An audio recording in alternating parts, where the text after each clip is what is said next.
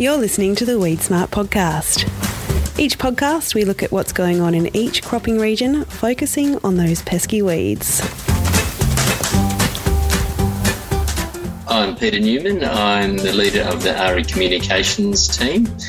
I'm based in Geraldton, but I work closely with our team who are spread all around the country. What's something our listeners might not know about you, Pete? Unrelated to all the Weed Smart and AHRI things you might be involved in. Something they might not know about me. I'm a keen surfer, but they probably know that about me because they might have seen my Twitter profile. Yeah, that's your uh, headline image, isn't it? it is. Not shy about that. I live in Geraldton. I'm married with two children, two girls. You might have to be more specific with the Any question. interesting quirks? Do you have any strange fears?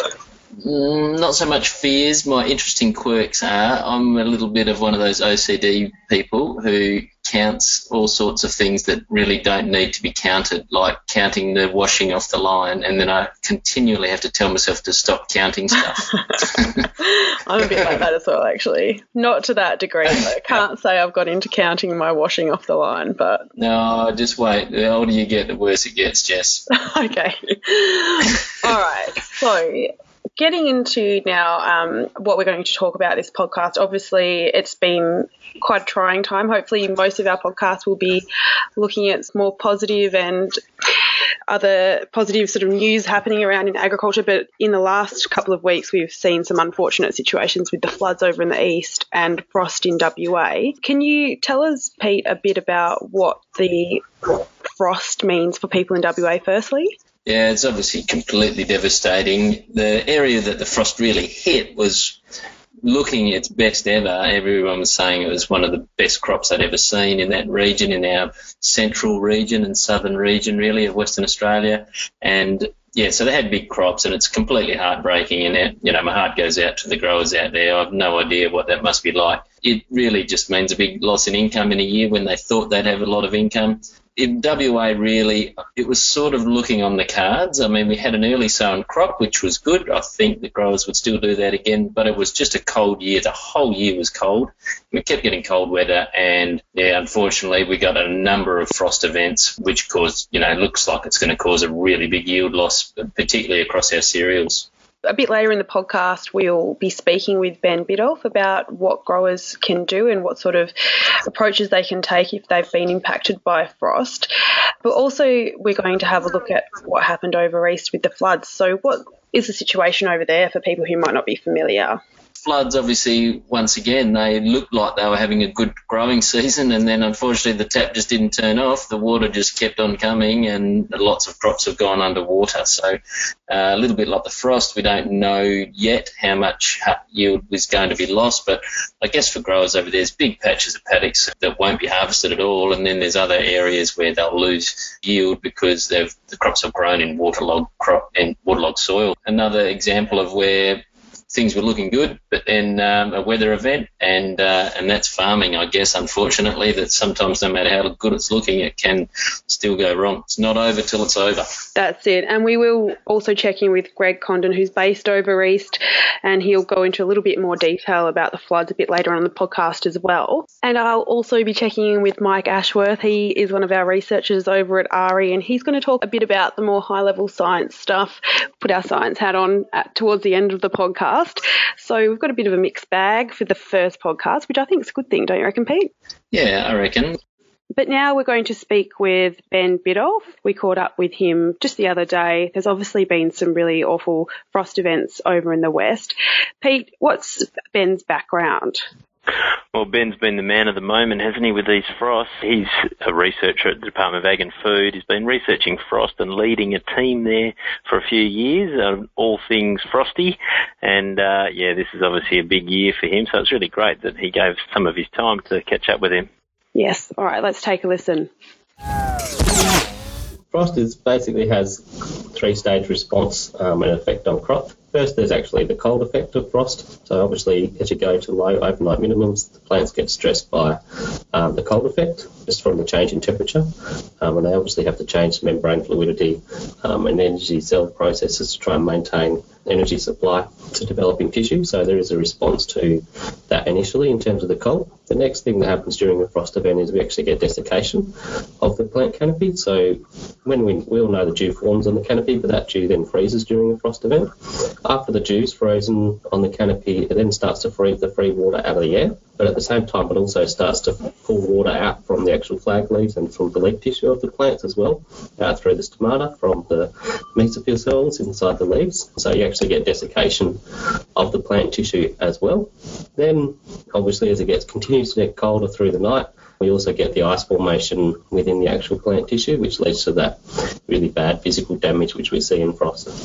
Yeah, right. So it's had quite a wide um, and broad impact in WA. We've had the coldest September in quite some time. So, what is it looking like? Yeah, so there's been um, a reasonable amount of frost damage this year, um, particularly in early sown barley and canolas crops um, in the central and eastern wheat belt, as well as barley in the, the Great Southern, um, and to a lesser extent some wheat crops in that area as well. As we all know, you know, cereal crops are very sensitive when they go through from head emergent through to flowering, um, and so we're seeing a lot of um, flowering frost damage, as well as some stem frost damage as well, where we had showers of rain prior to those frost events in August, and in the northern, in the you know the central and eastern wheat belt, as well as the frost events in mid to late September in the upper Great Southern and the lower Great Southern. Pete, you had some queries about nutrients. Would you like to jump in? Ben, I was having a think about this the other day, and I was sort of thinking, right, so what are growers going to do next? They've had this terrible frost. You know, they might have crops that were looking like maybe three tons, and maybe they're going to go. Some of them might go 400 kilos or something, and, and they're going to pull in and harvest those ones because there is enough grain left to worry about harvesting. And then it made me think, okay, so what are they going to do about the weeds and all that biomass? And should they narrow windrow burn if they were already planning to, or is it a bad idea? And the thing that was on my mind was, you know, these frosted crops, you didn't you're not taking much grain away, so there should be a lot more nutrients left in all that stem and crop residue. So we have this effect with windrow burning where when we windrow burn, we sort of concentrate nutrients into the burnt windrow, mainly nitrogen and potassium. Is it going to be worse with the frost? Are we going to have more nutrients in that residue and therefore the nutrient drain from windrow burning is going to be bigger? we will end up with concentration of nutrients um, in those windrows because normally we would have exported that as grain. It's not a bad thing because obviously normally you would have been quite happy to have sold that nutrient, that P and that K with your grain.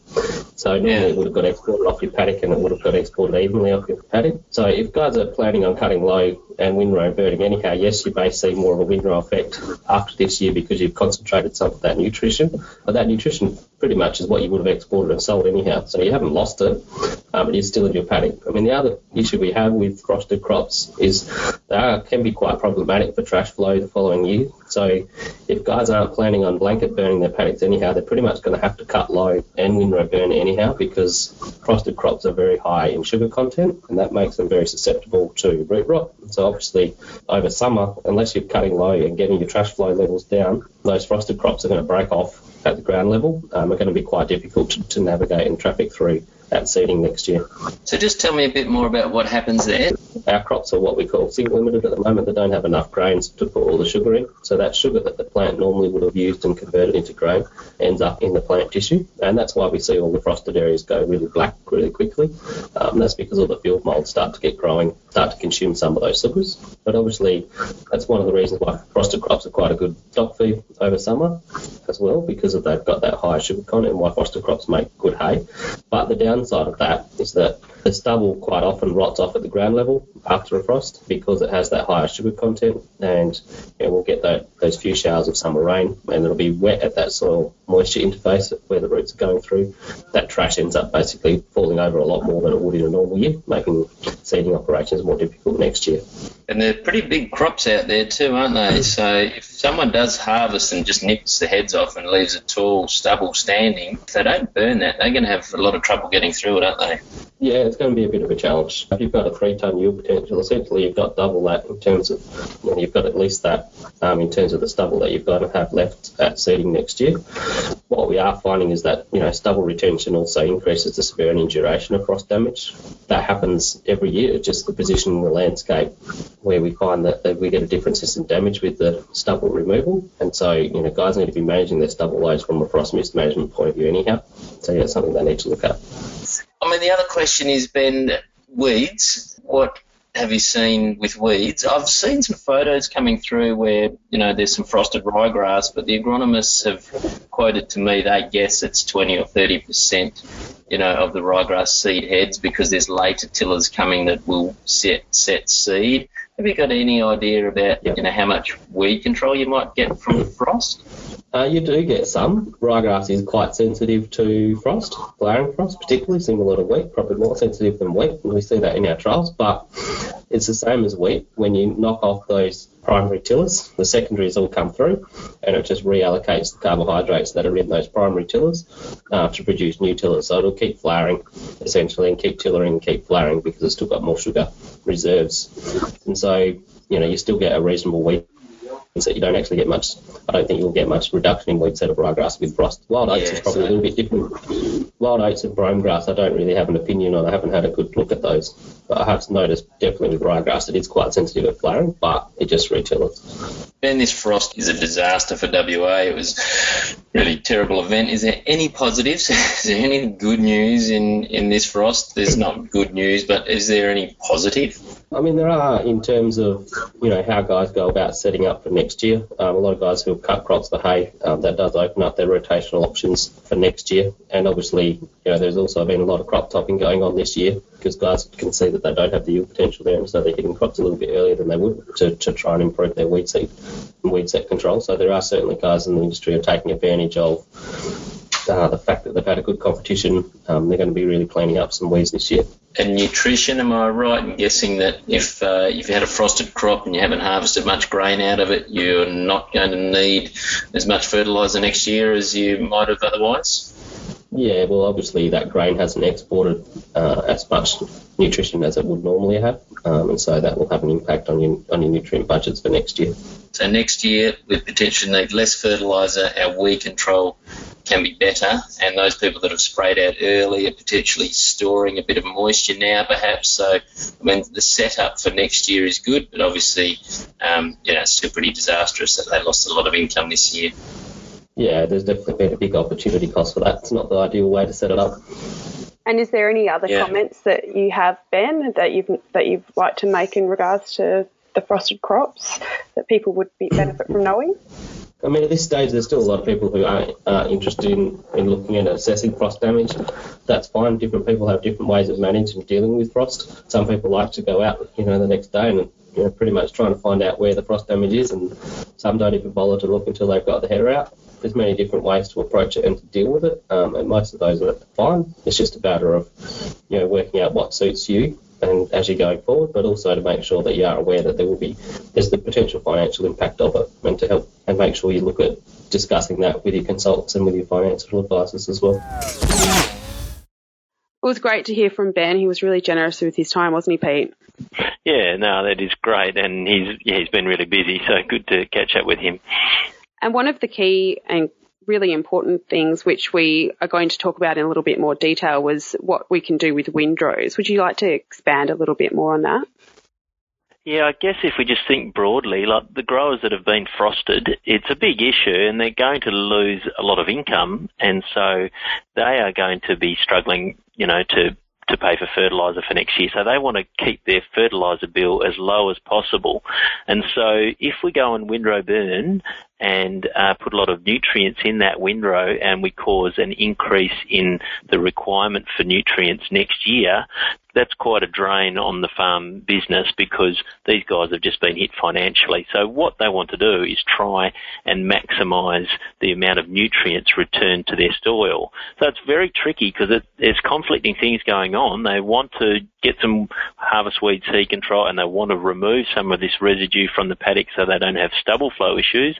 But on the other hand, if they windrow burn, they're going to be putting a lot of nutrients in that windrow, which they then have to replace. So there's no easy solution here, but just, I guess, to make growers aware that if they windrow burn, it, there is a there is a nutrient cost to that. Yeah, definitely. It's really important.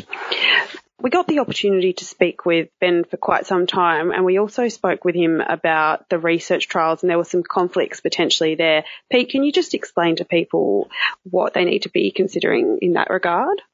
Well, it's interesting, Jess. A couple of years ago, I spoke at Wickerton about harvest weed seed control and weed management and so on. And one of the growers took me aside afterwards and said, it's really tricky. We're getting conflicting messages from you versus the frost guys. And it is hard for growers because some of the things Ben said was high seeding rates, for example, more frost, whereas we might say high seeding rates, better crop competition with weeds. And so there's a real conflicting message there for the growers. So we really need to sort some of these things out. Some of the things Ben did say to us was that row spacing. So we both agree on row spacing, actually, that narrow row spacing is better. They would think that wide row spacing would be better for frost, but in actual fact, their research so far has found out that narrow row spacing has been better. So narrow row spacing, good for weeds and frost.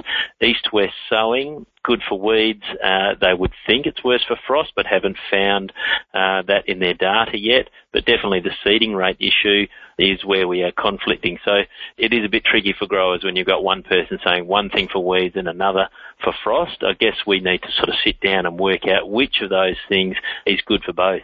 So what would you advise growers to do in the meantime then with this conflicting information?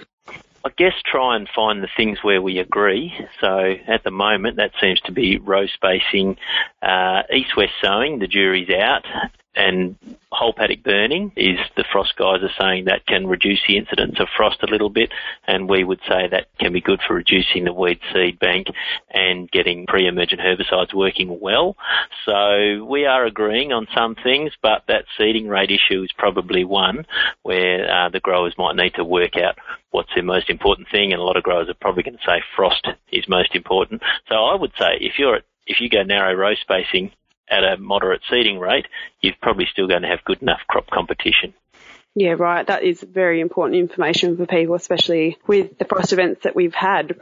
We haven't fully resolved it, I think, Jess. We're going to have to talk more about these conflicting messages in the future, uh, and we apologise to growers for having these conflicts, but it is something that we will talk more about and get a good, consistent message. And we'll be keeping everyone in the loop on this podcast, this brand new shiny podcast. But the West has not only been hit by some hard weather. Over East, they've been having floods, which have had quite a big impact, particularly for some growers more than others. And we got to speak with Greg Condon recently as well about the impact. Give us a little bit of a background on Greg. He's part of our team. He's a pretty cool guy. Yeah, well, Greg, uh, Greg and I are a little bit similar. We're both people with an agronomy background who like surfing. Unfortunately for Greg, he lives a long way inland now, so and yeah. I get to live on the coast, which uh, is lucky for me in terms of surf. Uh, Greg and his wife Kirrily both have a background in the New South Wales DPI, so got to do that really good training, and then went into business for themselves with grassroots agronomy, and they run a successful agronomy business between the two of them. All right, let's take a listen to what Greg has to say about the impact on of floods on growers in the east. Greg Condon with Grassroots Agronomy, Southern New South Wales, working with uh, a range of clients in mixed farming and continuous cropping operations across the uh, across the region. What's something that people might not know about you which is not related to ag?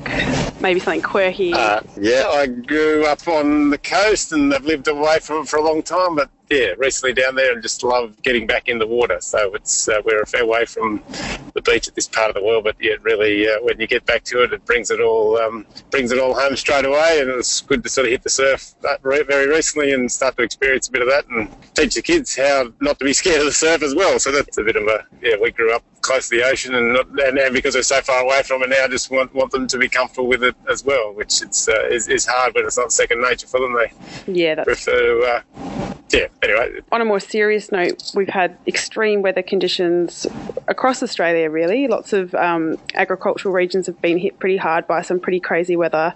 And on the east, floods has really had quite the impact. Can you just go into a bit of detail about what impact floods have had on agricultural regions over east?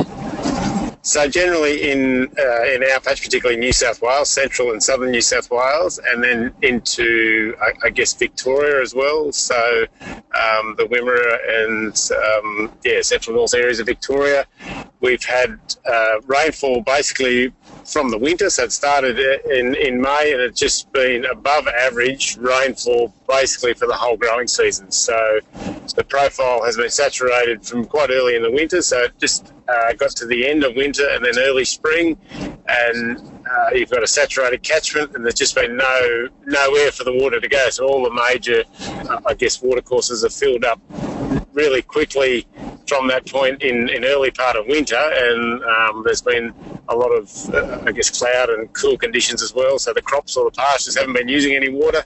So we've just had such above average rainfall, you know, decile sort of eight to nine, up to ten for the growing season. That's now compounded to the last, particularly September. A lot of places had um, you know 100 plus mils for September, so it, it just sort of blew things out onto an already saturated catchment. So in terms of what this means for weed management, what would you say people need to be aware of in that regard?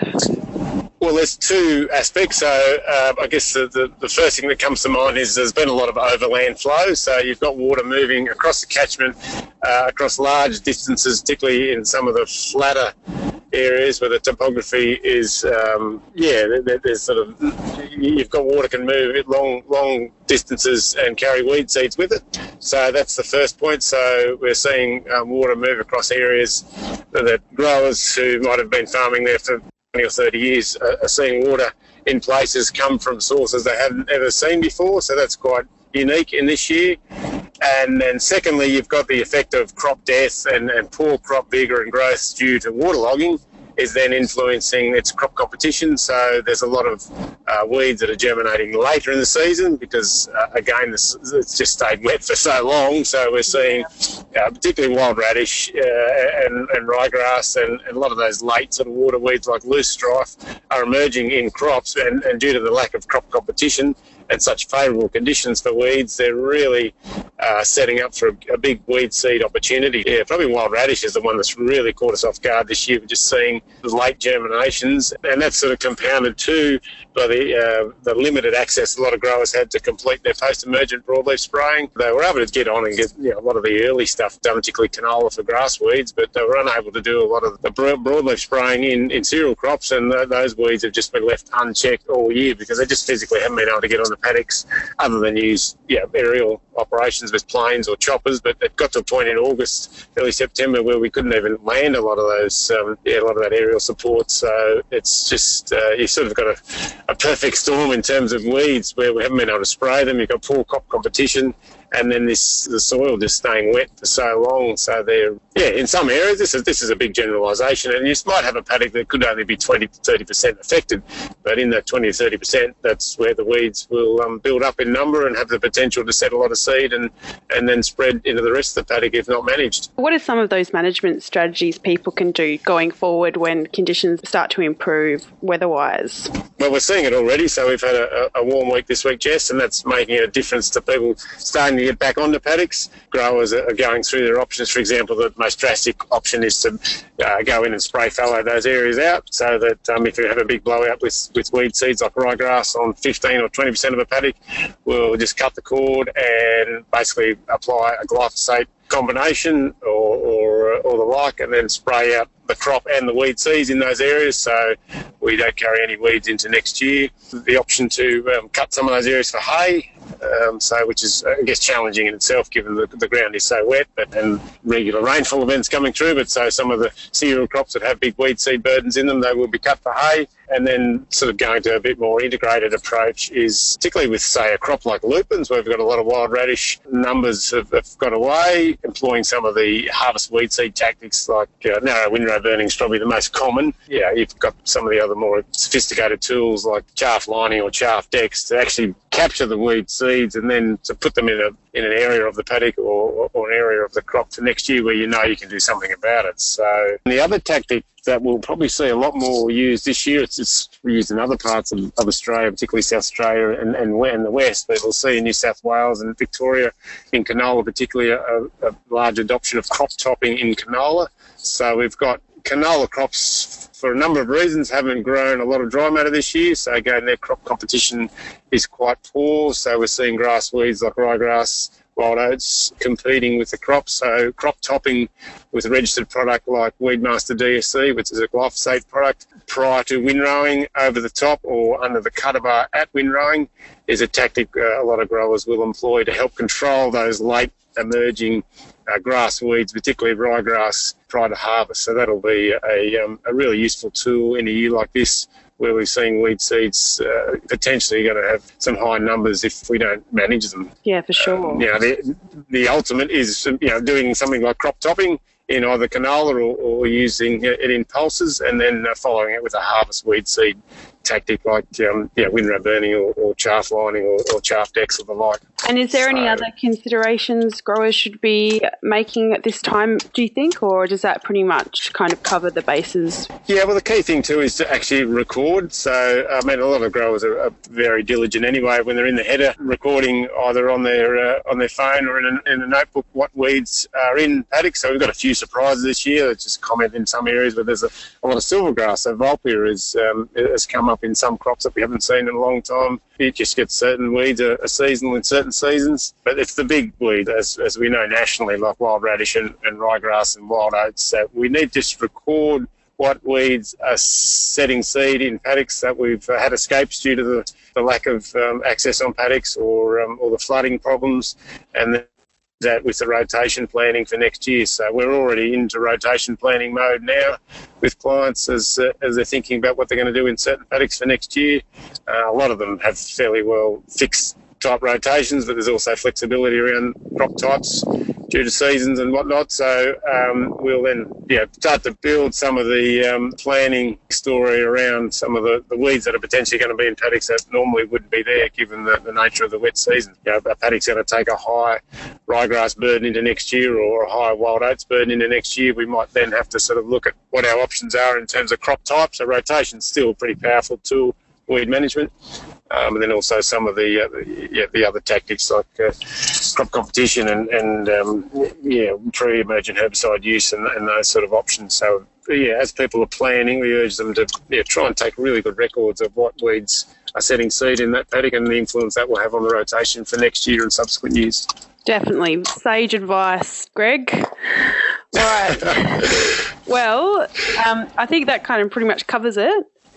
Thanks. For yeah, yeah. I guess the uh, the bottom line in terms of the flooding, there's some areas, particularly central New South Wales, that have had some severe losses, and and we uh, yeah, we feel for those farmers where, they've seen big areas of, of crop loss, and then and then you have other areas where, as I said before, we've just had uh, parts of uh, parts of paddocks that might have only been affected from um, yeah 10 to 20 percent, which is still it's going to be a loss. But you know, on, on some of those more elevated country, there'll be some some quite good yields to be had. So it's a real um, yeah, it's it's going to be a real contrast between some growers that have been severely affected, um, and that's the same into Victoria.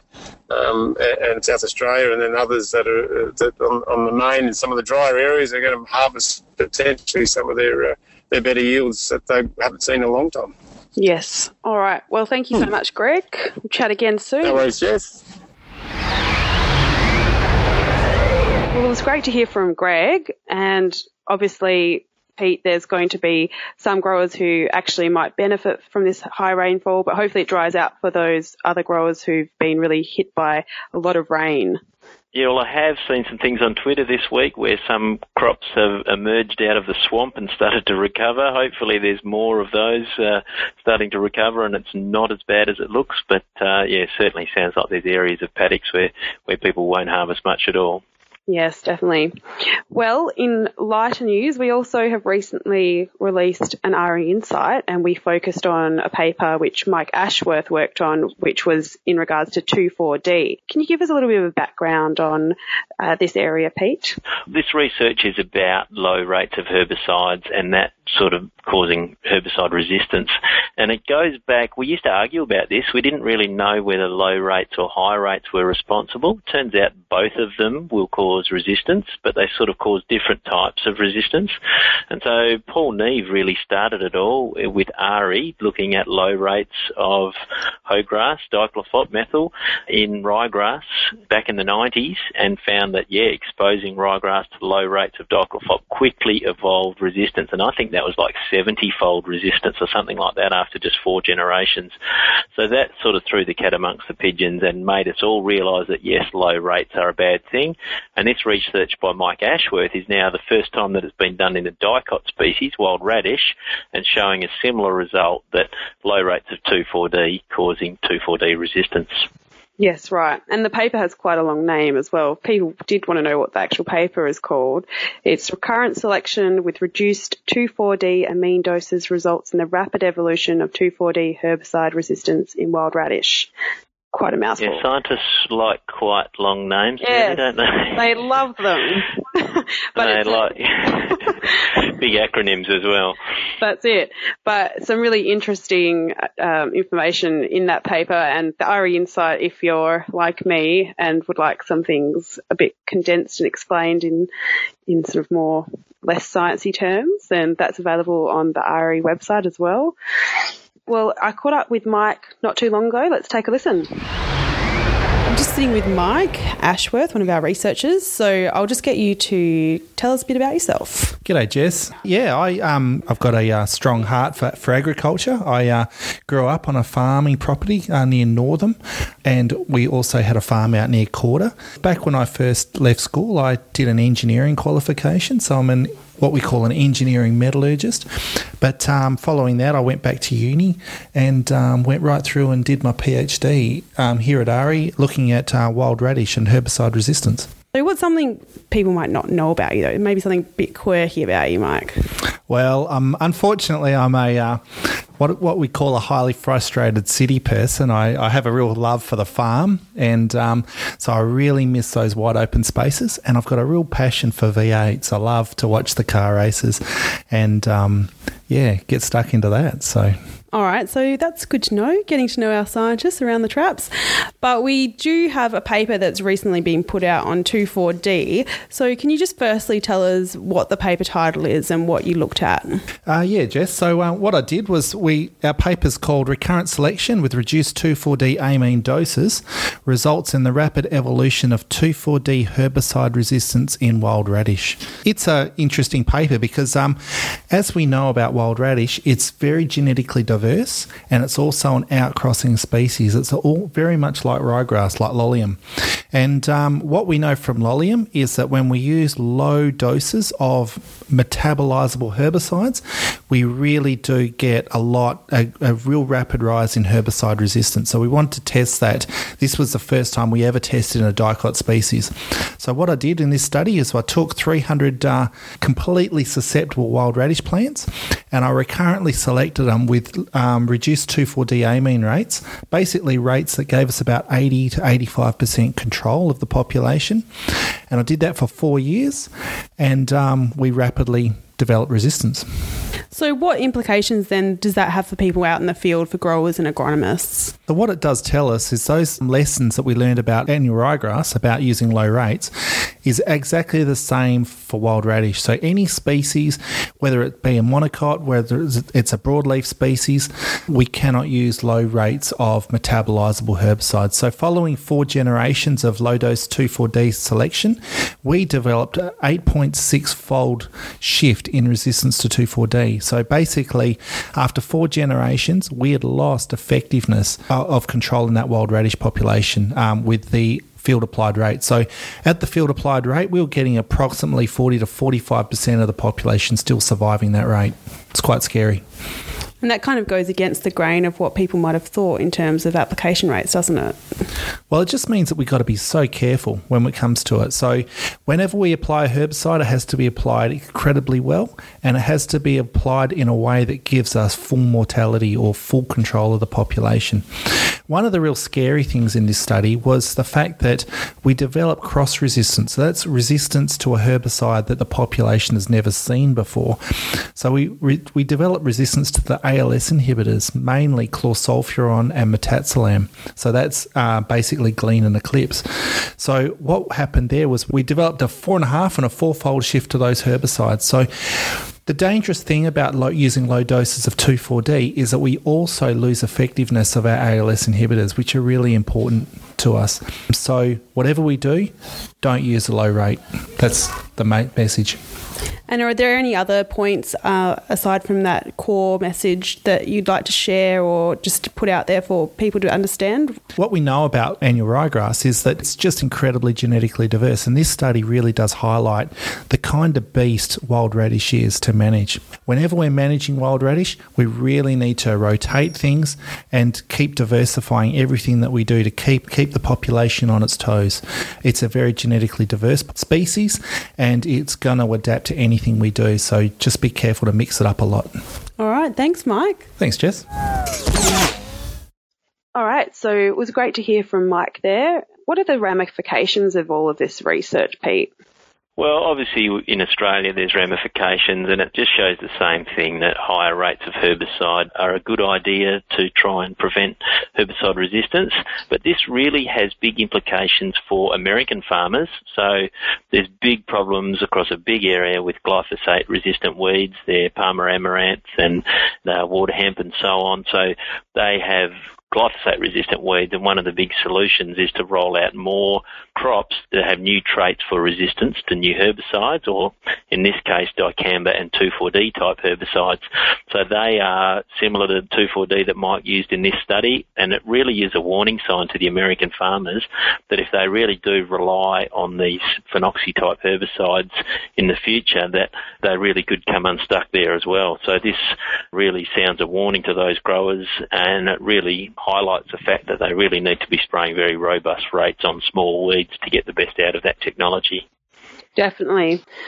Well, we've come to the end of our first podcast, Pete, and there was quite a bountiful amount of information, some good, some bad, some sciencey. Yeah, well, some sciencey. We're going to try and mix it up with a bit of science and a bit of what's happening around the traps. Hopefully, in the future, we won't be uh, reporting on as many negative issues. Maybe a few more positive ones. But yeah, good to get our first podcast out of the way, Jess.